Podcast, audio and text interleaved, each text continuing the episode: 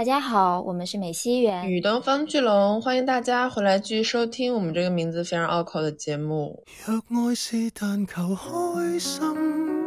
我问要不要求其伤心？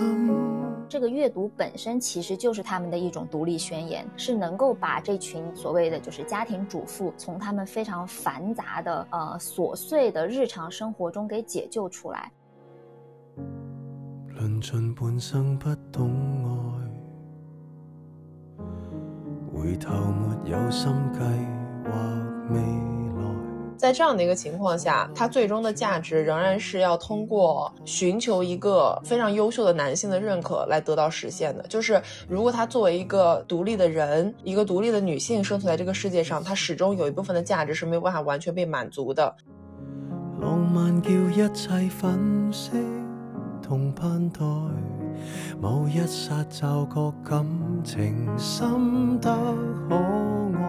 但是从底层上来讲，就是这些文本它仍然是遵从着一种非常受限的这种父权制的框架，它没有办法产生除了阅读这个行为本身，更多的在社会层面上或者说实际意义上面的一个革新。你问，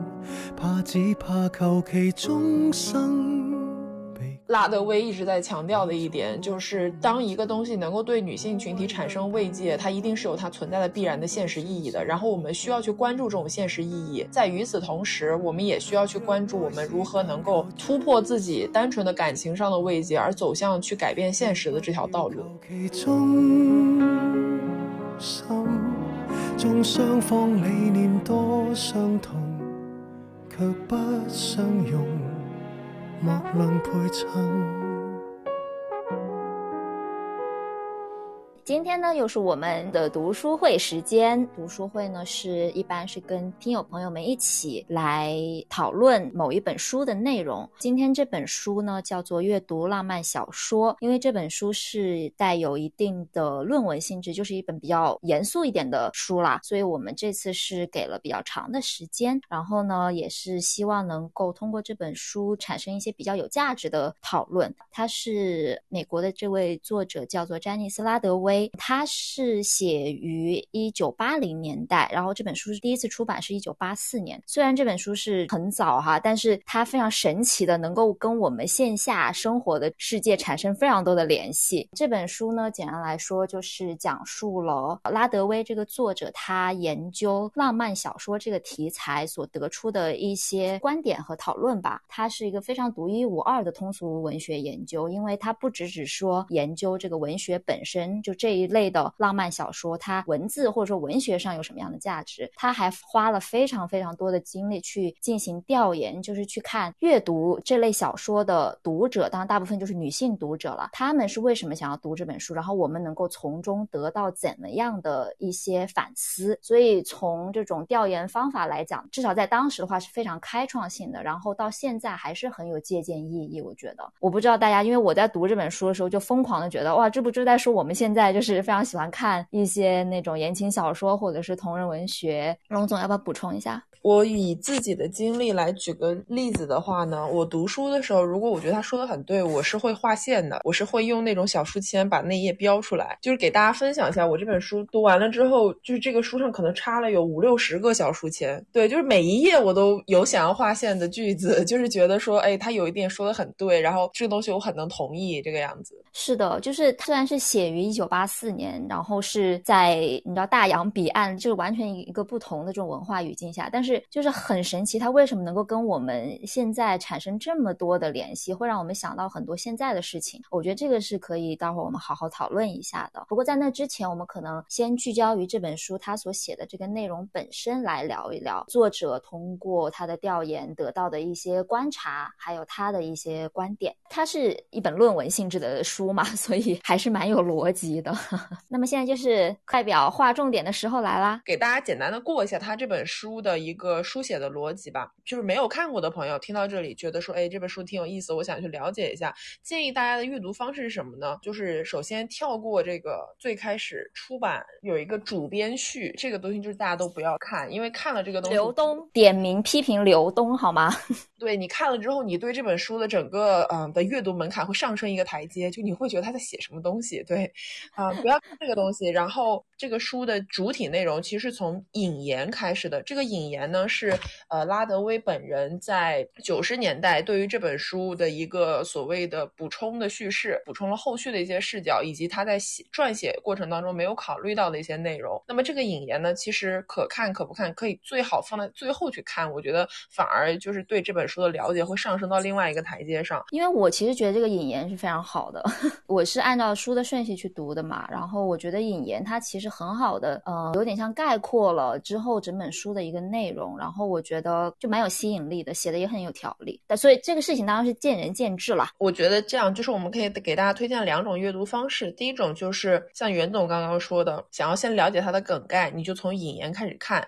但是因为有一些朋友，就尤其是我们的听友，就是反馈说，可能他有一定的阅读门槛，就你如果一上来就直接按照引言看，然后他就大家就觉得好像压力比较大嘛。情况你也可以，比如说从第一章甚至是第二章就直接跳着看，选择自己最适合的阅读方式吧。我觉得就像袁总说的，见仁见智嘛。嗯嗯嗯，好的。然后包括像第一章也是有很多听友就是反馈说，好像第一章跟我们也没有什么太大的关系。第一章它其实就是讲的是当时的那个社会状况，然后这个的话是跟我们呃现在的生活已经比较脱节了。但是简单概述一下，第一章讲的内容就是讲浪漫小说这个题材它的出版和流行跟当时的就是逐渐市场化的出版业是有很大的关系的。然后他想说明的一个观点就是说，浪漫小说的流行不仅仅是说因为女性读者需要这样的题材，也有很大一部分原因是因为市场化的出版社他们需要赚钱。对，然后他们甚至引进了很多我们现在非常熟悉的概念，比如说一些营销、一些广告、一些包装。对，然后所以第一章就是讲的是一个当时的一个文化背景。第二章开始呢是讲专门针对阅读浪漫小说的这个女性群体，还有浪漫小小说本身展开的一些讨论。第二章主要就是给我们介绍了，就是拉德威这个作者他所调研的这么一个群体是在美国中西部的一个那种 suburb 的小镇，叫史密斯顿。就是他发现史密斯顿呢有一群女性读者，他们是对浪漫小说这个题材非常的热衷，同时又非常具有批判意识。然后其中还出了一位有点像是领袖人物的一个一个人，他叫陶特。陶特呢其实有点像是充当了一个在女性读者，就史密斯顿这这一群女性读者跟出版社之间的一个衔接，一个桥梁。就他在每次出版社出了书之后，他就会给他排名，就是说啊，我觉得这个月出版的这几本书是非常推荐大家去读的，然后这几本书可大家可以不用去看。所以他其实是对史密斯顿这个女性读者群有非常啊、良好或者说非常深的一个了解，知道大家喜欢读什么样的东西，也知道什么样的东西对他们来说是有意义的。然后呢，他会从中扮演一个像是批评家的这样一个角色。呃，作者他就是其实就是从陶特这个人，就从他那里撕开了一个口子，开始接触到这个浪漫小说的女性读者群。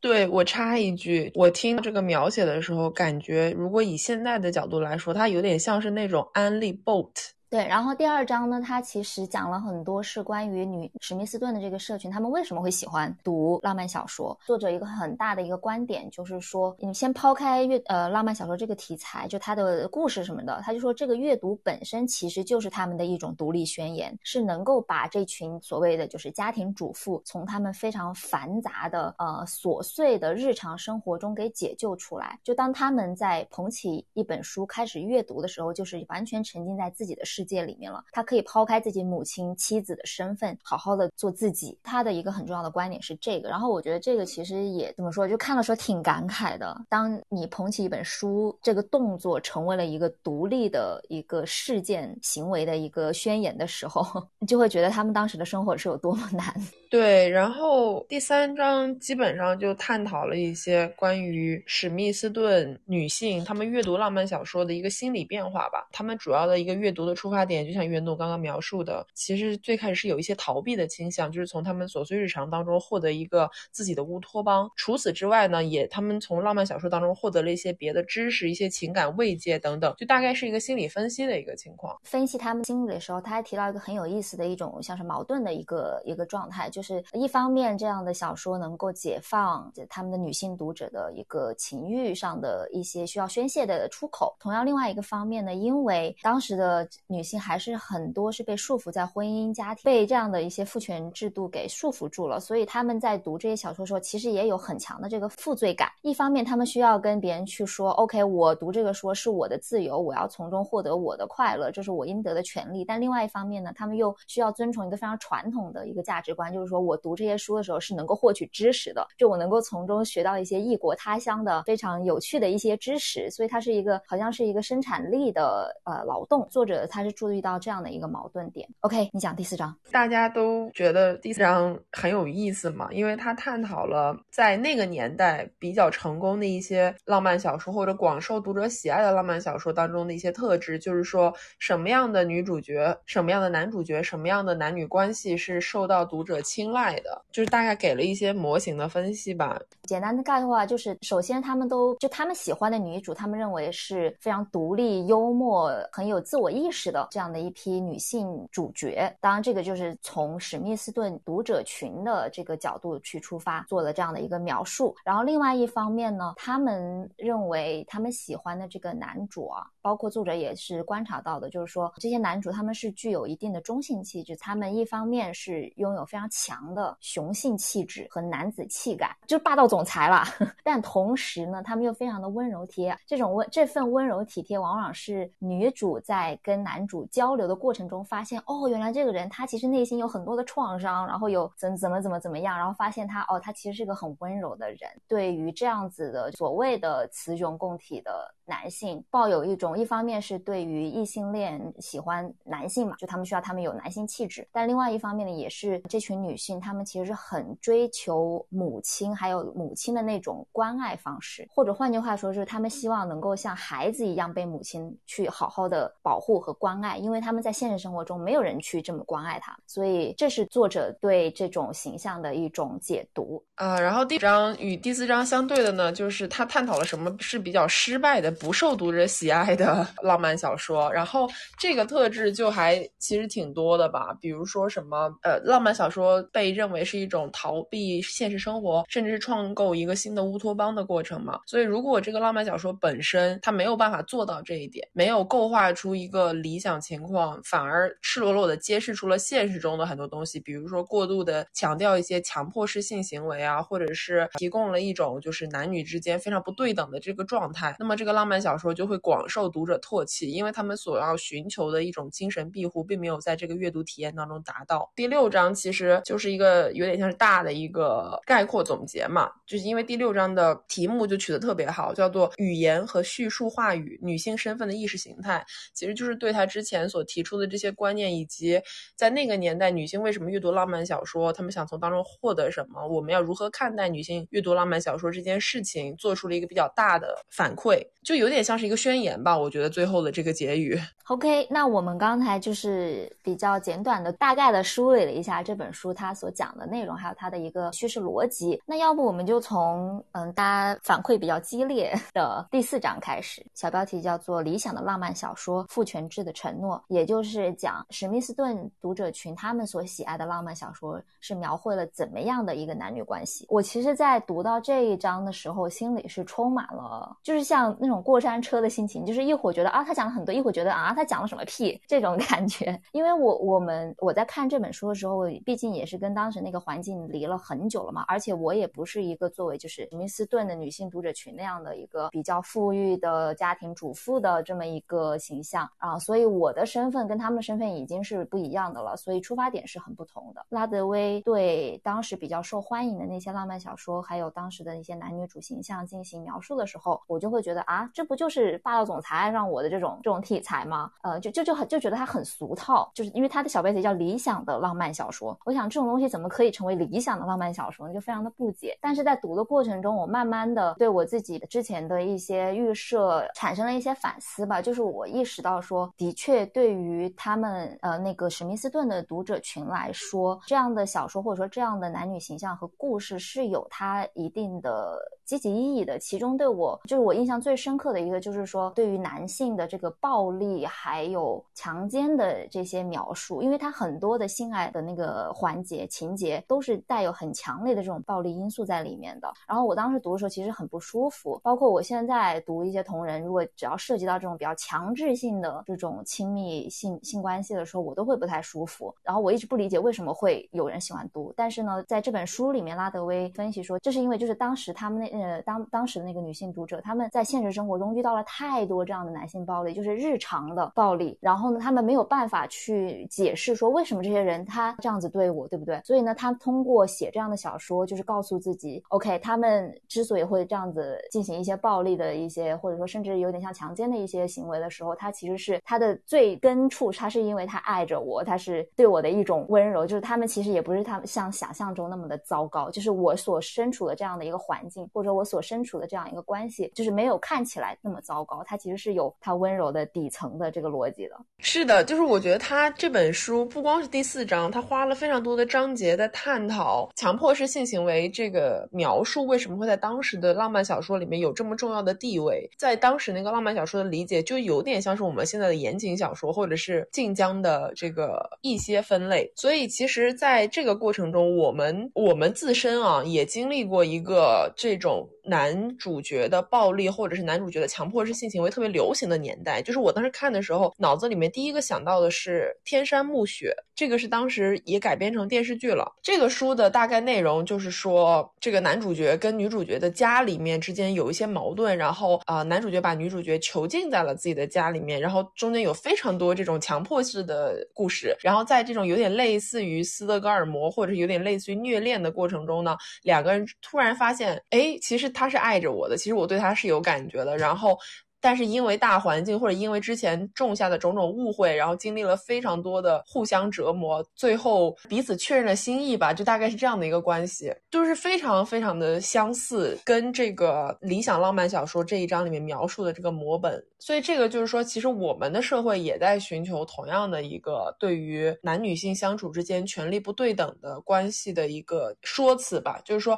我们希望自己能够得到庇护的一些设想是为这。一些暴力行为寻找到一种可行的，甚至是可以接受的理解逻辑，但这个理解逻辑在大部分的情况下都是不现实的，只能通过虚构，只能通过虚构小说提供给大家的。就是强奸的底层逻辑是爱，简单来讲就是 是的。我觉得可以说明的，就是说，因为很多写浪漫小说的那个作者本身，首先他们很多是女性，其次呢，他们很多是一开始就是读者，因为喜欢这个文学题材而转成了他的作者。当时的这一类浪漫小说其实是很能够反映那个年代一部分女性她们对于很就是男女关系的态度的。然后呢，就像刚才我们也提了，虽然这样的一个强奸的底层逻辑是爱的这样的一个话术或者说叙述方法，在我们现在看来是很有问题的。但是你不得不承认说，在当时的确给他们提供了一个试验的出口吧。因为书里面也很多很经常提到试验这个词，就是他们在不知道怎么样去应对这种日常现实生活中日常会遭遇到的暴力的时候，他们需要需要一些东西来去探视说，OK，为什么会发生这样的事情？然后呢，我怎么样能够在这样的恶劣的环境中去生存下去，能够保持希望的好好的活下去？我觉得这个是很很重要，就是我需要也是需要知道的一个一个方面，就并不是我在给他替他辩解或者怎么样，只是说他当时的存在是有他那个。一部分的意义的，嗯，甚至是一部分的觉醒意义的。我同时也想补充一下，就是在这个过程当中，我们刚刚描述的这种浪漫呃小说的理想关系，这个男主角他是。在一开始出场的时候，他一定会有很多的问题，那甚至在过程当中会使用很多错误的手段。但是因为他遇到了这个女主角，这个女主角通常都是一个独立的、有个人魅力的，然后甚至对自己的魅力不自知，就是一个天生的有魅力的人。然后在男主角与女主角的接触接触过程当中呢，他渐渐的会受到一些改变，他会意识到自己对这个女主角强烈的爱，然后最后在这个爱和这个关系当中，这个男主角能够变蜕变成他们理想的那。种男女性关系里面的男性形象，就是一个能够去爱、能够去呵护女方的这么一个形象。因为在那个年代的阅读，女性读者主要是把自己投射到这个女主角的身份当中去，他们其实能够从这个女主角的身上获得一种成就感，可以这样说，一个。独立的形象，一个能去改变一个男人的形象，一个能够获得理想关系的形象，就这一点对他们来讲还是挺重要的。而且作者在最后就是结语那个部分有一个观点，我觉得是非常非常好的，就是哪怕我们现在对霸道总裁式的这种文学题材是持有强烈的批判怀疑态度的，但是我们如果想要真正的朝着我们的目标前进的话，我们就必须要去正视阅读这类题材，并且能够从中获得力量，获得。像刚龙总说的成就感的读者，就是我们需要去正视他们的需求，以及他们觉得自己真的获得力量的这个事实，而不是说简单一昧的去批判，就批评他们说你们太蠢了，或者是没有脑子什么之类的。我想分享一下，你刚刚龙总谈到的一个问题，就是说当时出版市场对于为什么要出版这样的一个小说，然后他们的一个想法。因为在我看来，就是说这种所谓的浪漫小说，它是有非常高的读者取向性的。就是说，我们是因为有这样的读者需求，才会让他们就是当时的出版业，然后去整个的去出版这样的一个类型小说，是读者的需求创造了这样的一个产业，所以他们的所有小说一定都是先去服务，就是说你想看什么，我才创造什么，而不是说我创造了什么，所所以你才。要读什么？我就想补充这样一个点。呃，刚刚龙总说的那个关于初恋的问题，我想起就是我看过的一本小说，房思琪的《初恋乐园》。最后的时候就是，嗯，就说有可能你被强奸的人是不是会有可能会爱上强奸你的人？我就我就很疑问这个问题。房思琪的初恋乐园里面，房思琪为什么在被自己的老师呃有了一些强迫性的发生性关系之后，他反而努力的去说服自己去爱上自己老师，他并没有真正的爱上他。这个过程其实是房思琪自己在努力的为被性侵害这件事情寻找一个可以接受的底层逻辑。他最后找到的逻辑是，也许这个老师爱他，所以他强迫自己去爱上这个老师之后，他就可以将这个。行为构建成一个，就是说他不是伤害了我，就是我因为爱他，所以我跟他发生这个性关系是可以的。就是他是在一个努力的自我内化这个暴力的一个过程。就他其实是因为已经发生了很糟糕的事情，所以在让自己的心里好过一点。其实他这个逻辑跟就是我们刚刚提到的八十年代、七八十年代美国部分女性阅读浪漫小说的逻辑是有一点点相似的，就是他们没有办法直接在现实生活中。解决社会上面的性暴力问题，所以他们只能在这些事情发生了之后，去去给他找一个就是自己不那么难受的一个理解的点。稍微的补充一下，阿梅姐刚刚提出那个问题，其实是个非常好的问题，就是说被强奸或者说被性侵的人，他们是不是会有可能是爱上这个性侵他的罪犯？这个我觉得是完全是要具体情况具体分析的。但是如果是放在房思琪的《初恋乐园》那本小说里面的话，我觉得还有一个要考虑，就是当时书中的房思琪，她是一个小孩儿，她还没有形成自己非常完整的价值观、世界观、婚恋观，还有两性关系。的这个价值观体系，那在这样的一个情况下，一个呃跟他权力完全不对等的一个大人对他进行了这样的非常强暴性的行为之后，他也很难去从自己的身边或者说老师家长身上去得到。去寻求帮助，那在这样的情况下，他只能是就是往内心走，就是说我要去自己想说，到底为什么会这样的事情发生？然后就是刚刚龙总说的那那样的一个逻辑，就是哦，那他这样对我，那也许是因为他爱我吧。然后我觉得这个点其实能够联系到阅读浪漫小说这本书里面提到的，他非常强调的一个一个论点，就是说所有的浪漫小说里面提到的这种关系，不管是所谓有点像强暴性的关系，或者是非常温柔体贴，然后非常。嗯，亲密的这种关系，它都是有边界的。那这个边界呢，就是一夫一妻制，就是里面不管发生多么情欲化的事情，它最终的一个界限就是说，这个女主和男主他们是有一对一的亲密关系，而且这个关系往往是一个婚姻的关系，而且甚至是说，不管这个关系之外发生任何事情，最终他们都会回到这个婚姻关系中。就好像里面提到了一个那个，就是桃夭宫，就是那个中国亲王陈仪和一位呃英国富家太。太太的一个就是婚外情的这个这个故事。就即使那个婚外情非常的符合，就是当下的女性读者对于浪漫关系、亲密关系的一个想象是非常理想的一个状态，但是最终她还是会选择回到自己那个不怎么对温柔对待自己，然后其实也不是特别爱自己的那个丈夫身边。OK，然后再说回刚才说房思琪这个底层逻辑的话，就是说这种一夫一妻制，然后包括像这样的浪漫小说，就是告诉大家，所有的情欲关系、亲密的关系，它都是有一个，都是在那个异性恋一夫一妻制的这个这个边界里面的。那只要产生了这样的一个行为，那他可能最直接的，你去寻求的一个解释的口径就是爱，就是说他他是爱我的。啊，是想说，即使在现在，我们就算没有接受很完全的性教育，但是大家也都知道，强奸是一种非常不好的行为。但是，强奸性性行为仍然普遍存在于现在的言情小说当中。我觉得是因为强奸的本质就是违背自我意志，而违背自我意志对于女性来说，不仅是在性关系上，在财产制度上、法律上，包括我们的语言，都是违反女性自我。意志的，所以说“强奸”这一个词对于女性群体来说，在成长过程中是蔓延在生活中的各个角落，不可避免的。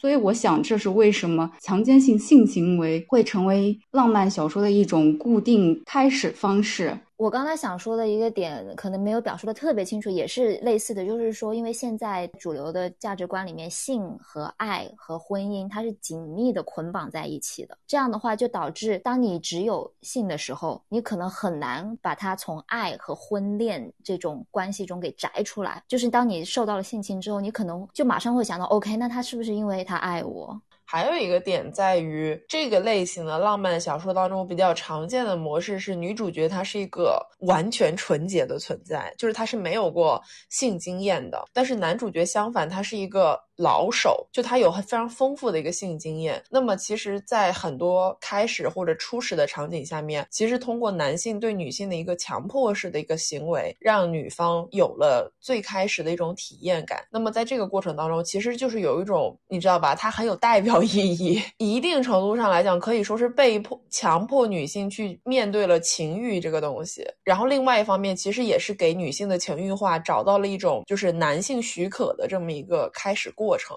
在至少在书里面，女性去寻求情欲的发泄，需要她的丈夫的许可的，或者说她的那个未来的丈夫。哦，对，未来的丈夫，就是其实这一点是让我也挺不爽的。就是所有的浪漫小说底线就是在于这两个人以后一定是会结婚的。嗯，好，我想就是着重谈一下，为什么这本书对于我们现在来说，就是说会有很大的现实意义，就是很有可能是因为我们现在所处的这个时代和作者身处的八十年代的美国，其实女性的整个的一个社会境况它是类同的，所以它才会呃有这样的一个就是让我们有非常大的感同身受的可能性。其实各个国家的平权运动它的发展阶段是不太一样的，然后其实我们也知道，就是说八十年代的时候，在当时的中国是没有这样的一个呃就是女性权利的运动的，而我。我们的真正的女性权利呢，就是或者说女性的一种觉醒，其实我觉得是到这个世纪，甚至就是这十年的事情。所以我会觉得，就是说在上个世纪的那样的一个情况下，因为美国的女性她们首先觉醒了，她们首先通过一系列六七十年代的美国大范围的女性运动，后来才会诞生，就是说，只要首先她们的拥有一定的识字率，然后她们才可以通过这样的一种方式去补偿她们在生活中真正的这样的一些呃女性权利运动。嗯，所以在那个年代，她们所做过的事情，可能就是我们现在呃我们真正就是说国内的女性。大家可能有一些想法之后，然后去看、去参照，所以我们可能会在不同的时间走过一模一样的路。对，我觉得这个话题就是有很多可以延展的地方。这边我刚刚想就袁总、包括 Sherry、包括阿梅姐提到的一个概念，稍微再展开一下。就是因为最终这个女主角跟男主不管他们发生了什么，他们都是会结婚的嘛。也就是说，我们刚刚提到的一些女性读者喜爱的女主角的特质，包括并不限于她是一个很独立的女性，她在自己做的事情上面有一定的成就，就是她是一个很能干的人，然后她也有很好的性格，很不错的外貌。在这样的一个情况下，她最终的价值仍然是要通过寻求一个非常优秀的男性的认可来得到实现的。就是如果她作为一个独立的人，一个独立的女性生存在这个世界上，她始终有一部分的价值是没有办法完全被满足的。那么这样的一个逻辑，其实跟我们现在社会，就像刚刚 Sherry 提到的，是有很多相似的观念存在着的。就我们现在，包括你去读一些当代的言情小说，仍然会看到非常类似的一种描写，就是不管这个女孩在一开始的时候她有多么的迷人，多么的优秀，她如果最终没有办法寻求一个理想的爱情关系，那么她就始终是缺失了什么的一个状态。好的，就就是刚刚那个点说的挺好的，就是啊，就是把强奸化作为爱的这个行为，和刚刚呃龙总还是袁总提到的很多书里的女主角都是那种平平无奇、善良的小白兔，但是外貌却异于常人，然后她很多魅力都不自知是就是别，但是别人却会啊喜欢上她，就这个行为来证明了她很有魅力。然后我想到了可以对比一下啊男性向的一些浪漫小说，一些日本的轻小说，男性向轻小说，或者是清和黄。片或者黄书这种，那里面有没有这种对方就是女性方来对男性方类似强奸或者是强制爱这种情节也有，但是我觉得相比于女性的小说浪漫小说会少很多，可以证明了就是刚刚大家说的那点女性的价值的很大一部分，它是在等待男性方的认可才能实现的。还有一个就是部分男女都有，就是浪漫小说会吸引到一些呃稍微有一点自卑情绪的啊人的这个观众吧。然后我现实中观察到。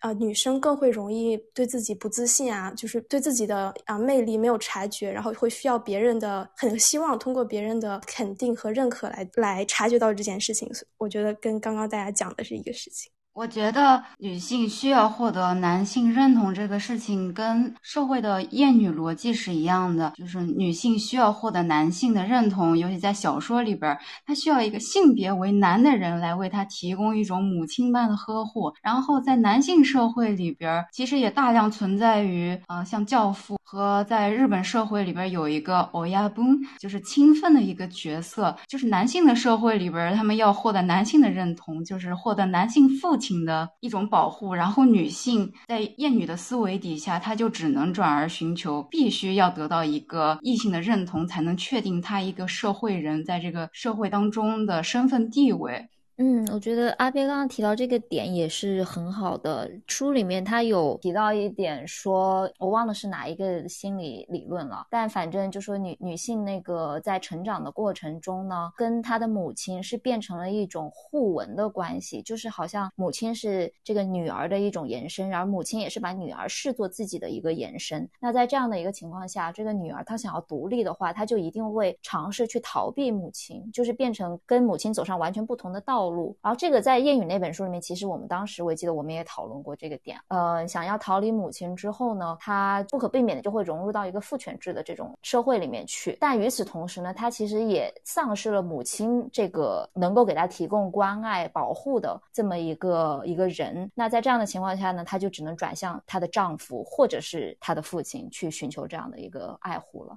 对，然后想补充的刚刚的一点就是美而不自知。就是我身边也有曾经有人跟我说过，就是一个女孩子在美而不自知的时候是最美的。我就是有一个疑问，美而不自知，它对应的是一个纯洁无瑕的一个状态吗？那如果说一个女孩子她深知自己的魅力，并并且不断的向外界释放出自己的魅力，那么她是对应的是什么呢？这是我的一个疑问。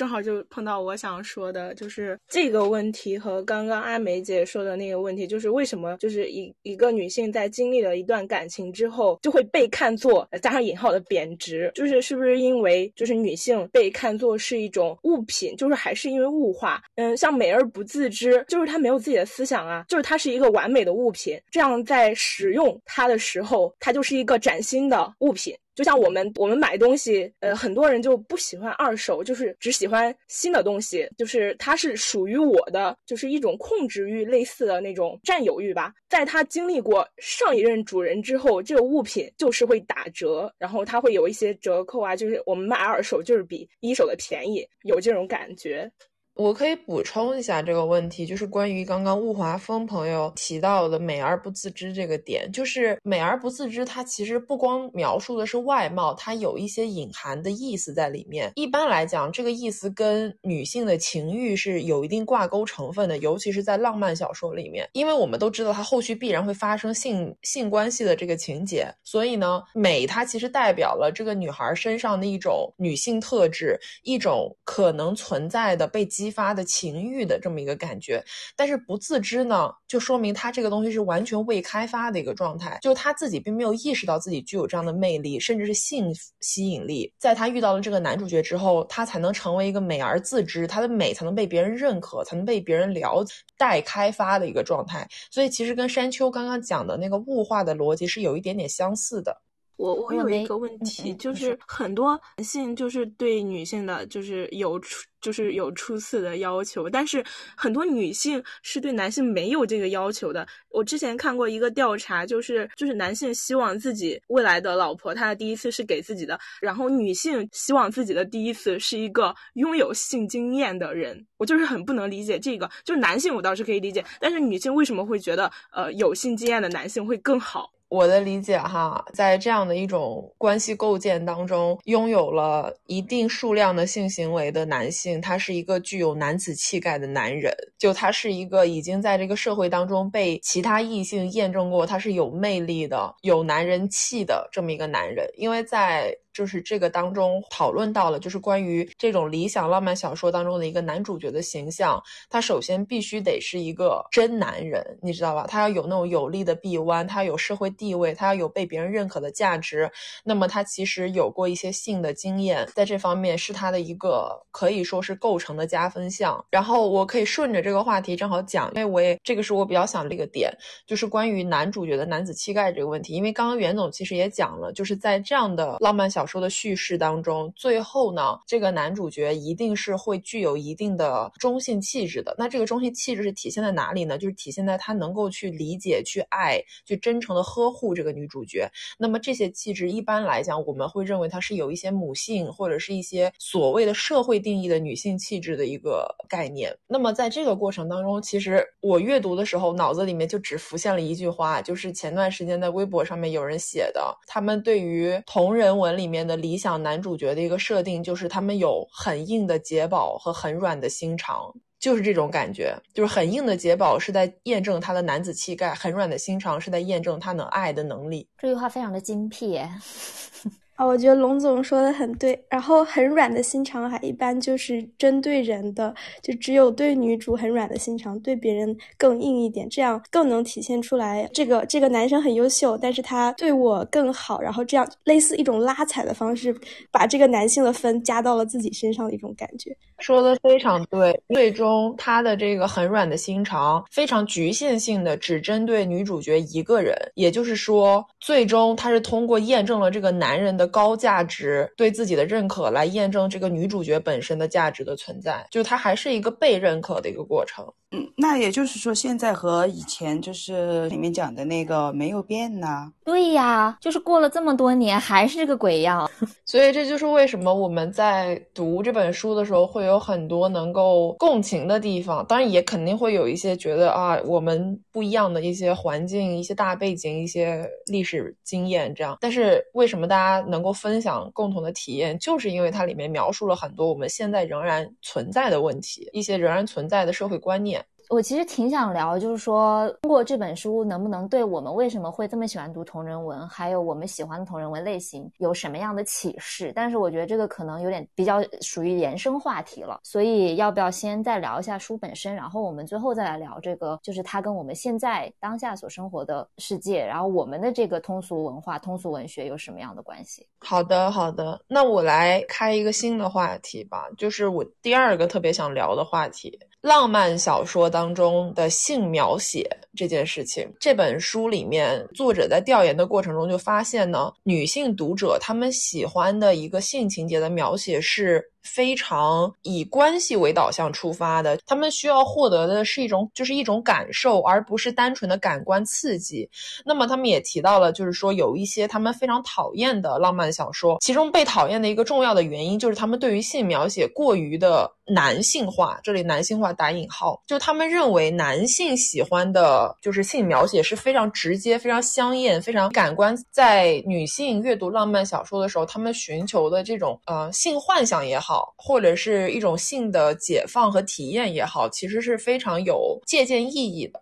就是书里面它有 quote 一些，就是是男性作者写的呃浪漫小说里面关于性行为的这个场面的描述，然后那些文字里面其实不只是说他对于感官上的这个描写了，更多是他那个出发点，就是他的主语往往是那个男他，而不是女他，就说他对就是那个男的对那个女生做了什么什么样的事，然后怎么怎么做了什么样的事，然后再做了什么什么什么样的事，就是他是以就是以那个男男主人物作为那个行为。主导的这个就是或者叙述的一个主视角，所以那种段落一看就知道是男的写的。就是我我我其实不太能够懂这种就是所谓的氛围描写跟感官描写的区别。就对我来说，去区分这个所谓的男性所谓的括号啊男性化的呃这种性行为的描写和女性化的性行为描写，更多的是一个视角的问题。嗯，对，就刚刚袁总这个点，我想讲一下我的想法。就是袁总提到说，为什么一定要有这样的一个氛围感的描写？呃，我是因为在很大程度上，因为呃，首先可能是大家这个就是有一些男女性的生理性的差异。其次，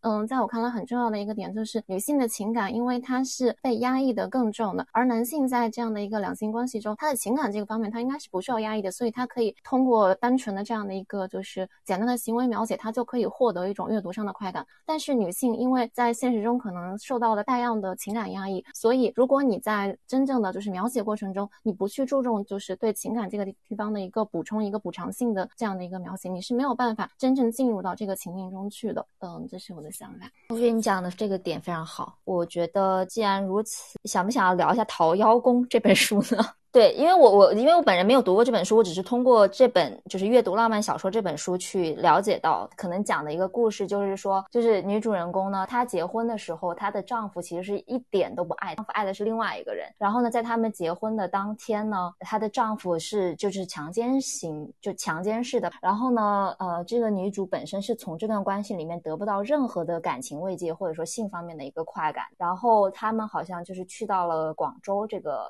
充满了异域风情的地方，然后去到那儿了之后呢，他就认识了一位中国的男子，所谓的中国亲王，好像叫陈怡吧。然后呢，就跟他产生了展开了一段浪漫的关系。然后在这段关系中，他不仅是情感上获得了慰藉，他的身体上也获得了极大的这个满足。而且这个男的，就这个陈怡，他基本上是满足了就是所谓的这个理想的男主形象。他又有一定的男子气概，同时呢又非常的温柔体贴，而且是能够对女主进行。发自内心的一个赞叹，就说你真的是个非常好的人，肯定了他的人格价值。但是到了故事的最后呢，这个女主人公还是没有跟这个男主，这个广州的亲王在一起，就她还是回到了英国，因为她觉得她跟她的丈夫就是还是处于一个婚姻关系当中嘛，她还是想要去维系这样的一个婚姻关系。但是这本书跟其他的浪漫小说有点不同的，就是因为其他大部分的浪漫小说都是最后就是男主跟女主有情人终成眷属，然后幸福快乐的生活在一起，但这本书的结尾是非常的带有一定的悲凉色彩的。结局是说，这个女主描述她在回到了英国之后，虽然她跟她的丈夫能够恢复一下比较良好的一个关系，但是当她不经意的闻到了一些檀香的味道，或者是看到了一些能够唤醒他对广州记忆的这些物品的时候，他仍然能够想到当初那个那一段非常浪漫、非常美好的时光。但同时，他也清楚的知道这段时光是回不去了。他是。不可能拥有这样的就是非常理想的浪漫关系的。那这本书跟其他书不一样的点就在于，它一方面呢，呃，营造了这样一个非常好的一个浪漫的关系、亲密关系，但与此同时，他告诉读者说，这种关系在现实生活中是不可能存在的。所以，《桃夭宫》被打低分的原因，可能就是它具备一些现实意义吧。就是女主角和亲王的美好幻想不过是黄粱一梦，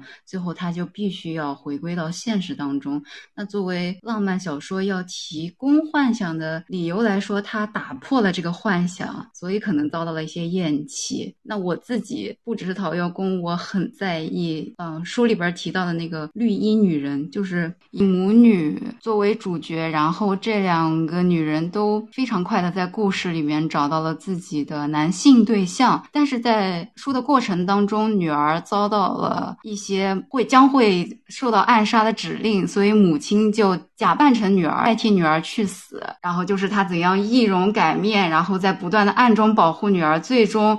两个人经历了一系列的折磨和磨难，重新相识之后，然后眼里只有彼此的这样作为一个结尾。对我来说，我是个人喜好是非常偏向这种小说。就这本书，意思是，呃，它的作者也是一对母女，都受到了一定程度上良好的教育。然后呢，他们两个是合起来写了这样的一本，呃，以母女为双女主的 这样的一本浪漫小说。我觉得其实也非常有意思。这本书好像跟其他的浪漫小说的不同之处，也在于说它更加强调了女性与女性之间的这种紧密的关系，而不仅仅是说女性只是依靠男主才能够获得幸福的。这样的一个模式，就是关于这个讨妖宫，还有包括刚刚那个提到绿衣女人这种在当时非常规或者是没有受到广泛广泛欢迎的作品的一个东西，我觉得是在这个浪漫小说它。发展出了一个成熟的体系之后，逐渐的有很多作者，他其实是想要通过浪漫小说这个题材去探讨一些不同的内容，包括在《桃妖宫》的结局，他把这个东西上升到了一个相对有一些现实意义的呃描写上面去。他们好像已经在用一个现有的模板去探索，说我们是不是可以在这个模板下面书写不同的可能性，就是会给我一种这样的感觉。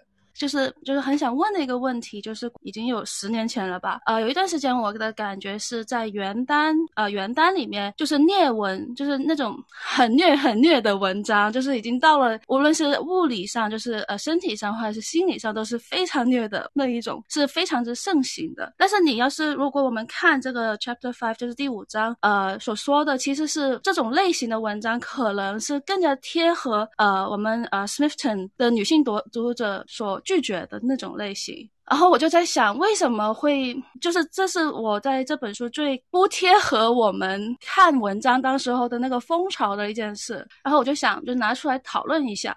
我觉得可以聊一聊啊，因为刚刚小青提到了，就是呃虐文大为盛行的这个年代，那不光是原单，就是言情小说也是一样的，就是我们曾经有过这样的一个年代。然后包括当时我之前举的那个例子《千山暮雪》，它的作者肥我思存就是以特别喜欢写虐文而出名的，就是他的文章都非常虐。对，所以我们可以探讨一下，就是为什么在浪漫小说这本书里面，对于这个一个 happy ending 有非常强烈的需求。但是，为什么在我们自己的发展过程当中出现过一阵风潮，是大家非常喜欢这种虐身又虐心的故事呢？嗯，就是大家提到的这个问题，其实我有想过，会不会是因为就是阅读主体的年龄不一样，所以导致大家喜欢的这样的一个就是结局感是不一样的。因为本书涉及到的这样的一批读者，他们多数是已婚的，然后是就是相对来说年纪比较大的女性。但是我们大多数的网络文学的阅读者，尤其是在这样的一个呃兴盛的网络时代下，他们能够去阅读网络文学的读者，多数都是很年纪很小的，就是大概十几岁啊，甚至更小一些的孩子。所以大家其实对两性关系的。认知是完全不一样的。相对来说，就是年纪比较偏大的这一这一批女性，她们可能是已经对生活就是有一些就是非常失望的这样的一个状态。但是对于年纪还比较小，她们还没有经历过就是说任何的呃爱情或者说任何的两性关系，她们可能就会去想，经过一些就是从本质上来说也是很符合浪漫这个定义的一些事情，就是这些悲欢离合。呃，我之前有一过一个经历，就是说呃，你去对比《罗密欧与朱丽叶》和《倾城之恋》的时候，你就很难发现，就是说《倾城之恋》这个故事，它就只能够。在这样的一个年龄层中发生，而《罗密欧与朱丽叶》的故事，它绝对不可能就是说放在一个二十多岁、三十岁的女性身上，它还会出现这样的就是非常浪漫、非常悲情的故事。所以我会觉得，就是说国内会有这样的一个盛行，这个应该是跟技术的进步，然后呃导致这样一个阅阅读年龄层的变化所有关的。讲的非常好，鼓掌。啊，我想到一个可能的原因啊，就是可能跟女性啊没有什么关。我们现在就是可能呃零零年之后有很多流行的这种虐一点的虐身虐心，就在可能一九八零年这个年代是不可以想象，就很火的那个五十度灰这种，就是它真的就是已经 BDSM 的影视化和文学啊，在大众期间这么火，我觉得是这本书作者那个年代没法想象的。而且我想到一个可能是因为电子信息化时代，人们的感情情感更平淡了一些，然后这种。种虐身虐心的文学会情感更丰富、更多彩的这种刺激，让人们更爽的点。但是可能一九八零年那个年代不太需要这个点，或者是那个时候更保守，大家没有想过这种刺激方式。哎，刚才黑黑讲的这个，我突然想到，就是像是《五十度灰》，然后《暮光之城》这样子的小说，算不算是当代的浪漫小说？这本书里面所描写的那种浪漫小说类型题材的一个延伸，就是当代的版本。当然啊，你看看他 男主角和女主角的人设，还有结局，特别是五十度灰，就因为刚刚黑黑提到这个时候，我突然想到，他不就是非常经典，就是要通过这样的一种稍微像诗一样的这个呃性关系，然后呢加固了他们亲密关系的这个 发展，只是他把强奸改成了 BDSM。但就是男主角在这么多 BDSM 的经历之后，只有女主角是让他安定下来的那个人，让他 settle down 了。然后关于刚刚虐文的那个题，我觉得有两个不知道是不是正确的点，因为 Sherry 刚刚提到的关于阅读的年龄层的问题，我觉得其实说的非常好，因为在国内的语境下面，读言情小说的年轻女孩特别多嘛，尤其是在青春期接触到言情小说的朋友，呃，其实在这个青春期。我的体验是，大家的感情波动还挺大的，而且大家对于情绪的整个的掌握能力还是比较弱。就是你在这个时候，其实特别会受到一些怎么讲呢，像过山车一般的极端感情变化的吸引。就是你会希望你的感情波动特别大，就是爱就是特别爱，恨就是特别恨，不太像成年人讲的，就是有一个中庸或者是中间地带的这么一种描写。所以在我们看的很多青春伤痛文学嘛，就是因为它特别伤痛，就是它能让你体会到这种感情过山车。那么我很早以前读过一个，嗯，一个调研分析吧，大概意思就是说，当人的感情被大幅度的调动起来的时候，其实你的生理上，比如你的肾上腺素，还有别的一些感受是会相应的产生变化的，就是你能够生理上获得一些愉悦感，就是心理的那种快感。我觉得这个可能是虐文盛行的一个原因。第二个原因就是。是现在大家已经没有说一定要对 happy ending 有一个非常强烈的要求，有的时候甚至是就有人喜欢看 B 一文学，因为 B 一文学一般来讲会被认为比较隽永，就是它有一个遗憾，它有一个未能实现的美好的幻梦。那这个东西越是得不到，你就越会去想它。所以为什么很多人读完 B 一文学了之后，那个结局就永远的萦绕在你的心头？我相信很多喜欢 B 一文学的朋友都。都有这样的感受，就是你就老想着这个结局，他们俩为什么没有在一起呢？他们俩之间错过真的好遗憾呀！哎呀，我觉得特别难受，意难平这种感觉，我觉得应该是很多人有过这样的感受。那么他这个代入感其实非常强的，就他比起说一段童话故事般的美好结局，所以这种代入感其实我觉得也可能是为什么虐文会大为盛行的一个原因。首先就是你刚刚讲那个，我觉得那个点是是挺对的，就是关于 B 一其实是能够给大家留下。更加隽永的一个感受，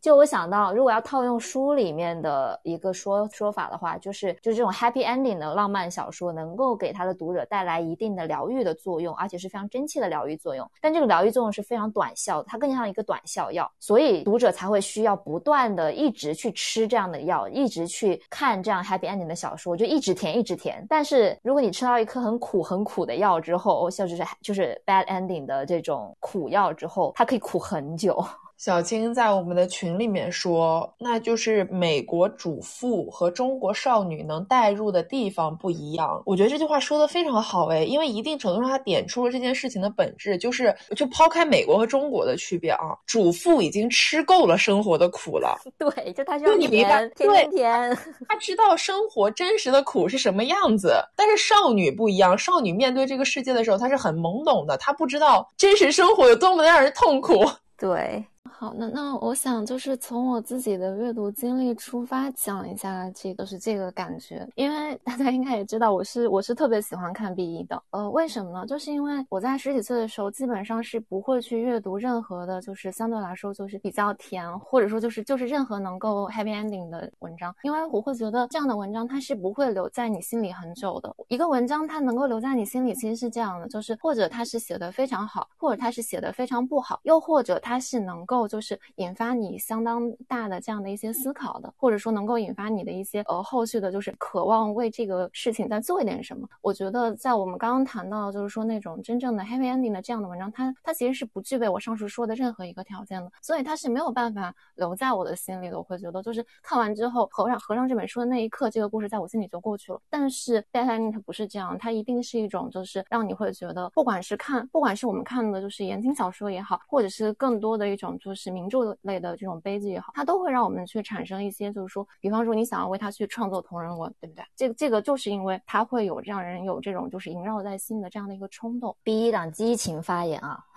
我觉得刚才大家对这个虐文的受众还有它背后的心理已经做了挺好的一个解读了。就是总结来说的话，就是呃年龄层上的一个不同，以及呃每个人的需求是不同的。我觉得可以顺着这个话题延伸到之前在群里面呃有人提到了一个问题，就是说在现在言情小说和甜宠剧仍然有巨大的市场的背后，我们真正缺失的是什么？在我心里，其实还有一个很重要的点，就是为什么甜宠剧盛行，其实应该是跟大家或者说普遍拒绝深入阅读有关。就是说，这样的剧它是不用你过多的去思考的，呃，所以说这样的剧它才会风行。当然，我觉得这个这个点其实放在甜宠剧也好，同人文也好，它都是相通的。就是为什么同人文会盛行，就是因为同人文你也不用深入去思考啊，你是有这样的一个背景知识的，就是你只要去看，就很快能带入。它是不用你去整个去，比方说细节性的去了解。解到每一个人，然后你需要在脑海中给自己织这个框架，你才能够去阅读。所以说，它相对来说就是一种，就是一种简单的，或者说是一种轻阅读的形式。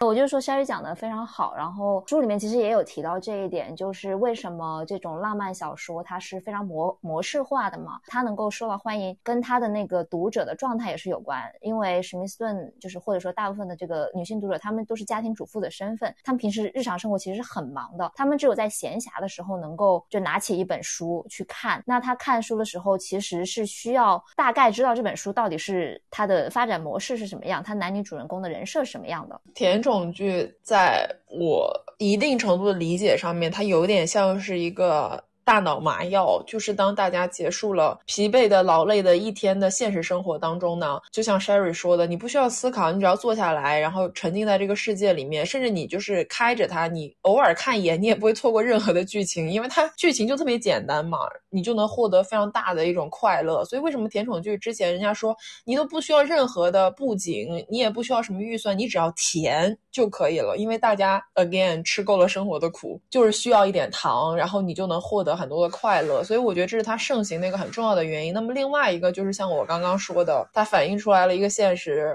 就是我们缺乏对于现实生活的改变的能力。因为浪漫小说阅读浪漫小说里面提出的一个重要的论点就是说，我顺着他说吧，就是阅读浪漫小说这本书里面，在最后作者提出了一个非常重要的观点，就是说阅读浪漫小说这个行为，它在表层上是对父权制或者说对现实的一种反抗，它的确也起到。了这样的作用，能够让呃女性读者在自己可以掌控的范围内逃离现在的糟糕的生活，够形成一个自己的女性社群，发出自己的一些声音。但是从底层上来讲，就是这些文本它仍然是遵从着一种非常受限的这种父权制的框架，它处在这样的一个框架之中，它没有办法产生除了阅读这个行为本身，更多的在社会层面上或者说实际意义上面的一个革新，所以。他最后基本上他呼吁的就我们读小说是非常有意义的，但是大家也要放下小说，在现实生活中去争取自己的权益。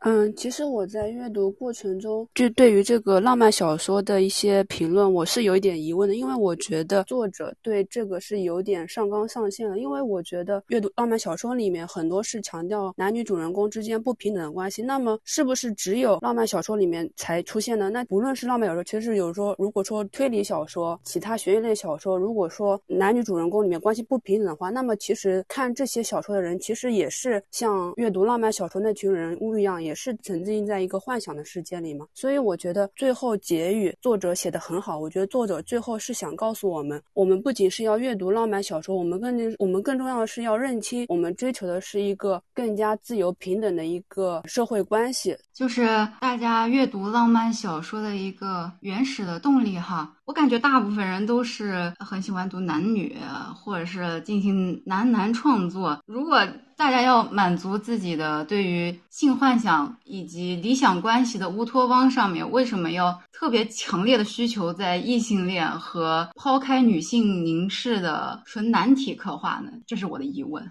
其实。呃，男女我觉得这个是还算是正常的，但是就是说，女性的同人文创作大量的集中在男性和男性身上，尤其是你看女性的这样的一种，不管是大家的同人文创作还是磕 CP 这个行为本身，他们都把它放在男性的这个呃事情身上，我会觉得这个本身是一种就是女性的身体羞耻，因为你对自己的身体或者说你对自己参与其中的这样的一个性行为，你本身是有羞耻心理的，不管是性行为也好，或者说呃是爱这件事情本身也好，因为你本身对自己不自信，所以你要让自己的身份从这个当中撤出来，它才形成了一种，就是以男性和男性，把无论是男性和男性之间，他们什么样的行为都上升为爱情的这样的一个风向。嗯，然后我还想补充的是，我觉得，呃，为什么女性像这么少？觉其实也是跟类似阅读浪漫小说这一行为，就是，呃，我们在面对一个庞大的体制的时候，我们可能更多人偏向的是一种温和的一种改良派，就是说，把男女关系慢慢变成平等，把女性变成一个男性，而不是说一下子突破这个想法，直接把两个平等关系变成女女之前的那个什么校园情圣以及那个卡洛。这两个电影作品我看了，我都觉得他们好像是有一种，虽然两个女主角是是两个女主角，但是他们的内核我都觉得像还是一种男女的一种爱情套路。所以我觉得这也是可能跟我们面对一个庞大体制的时候，我们更多人采取的是一叫是一种比较温吞的那种态度有关。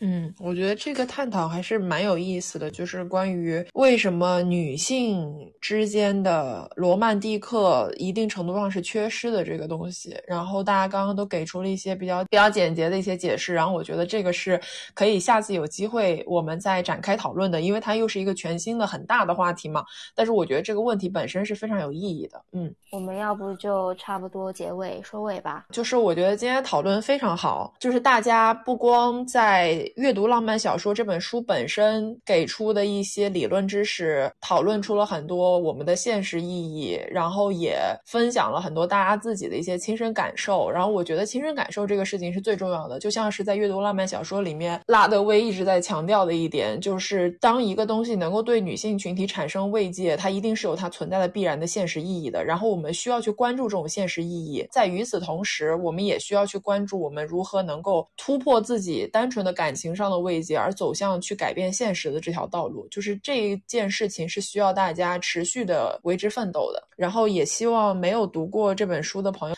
如果对这本书的内容感兴趣，慢慢的去了解一下这些内容，因为你读的时候一定会有能够产生共鸣的地方。没有错。那今天就非常感谢大家在大周六的早上来参加我们的读书会，然后特别感谢在这两个小时间贡献了非常多优。秀观点的朋友们，那我们今天的读书会就到此结束啦。然后，就我们是一档播客，叫做《美西园与东方巨龙》。然后我们会不定定期的，呃，一般是两周。如果是比较难读或者严肃的文学的话，可能是时间久一点。但是会定期举办像今天这样的一个读书会。如果有兴趣的话，可以呃关注公众号“袁宇龙”，然后在后台回复“听友群”，就可以得到相关的一个讯息。然后欢迎大家来加我们的群，然后期待与大家。下一次的相会和讨论，嗯，好的，那大家都辛苦了，我们下期再见哦。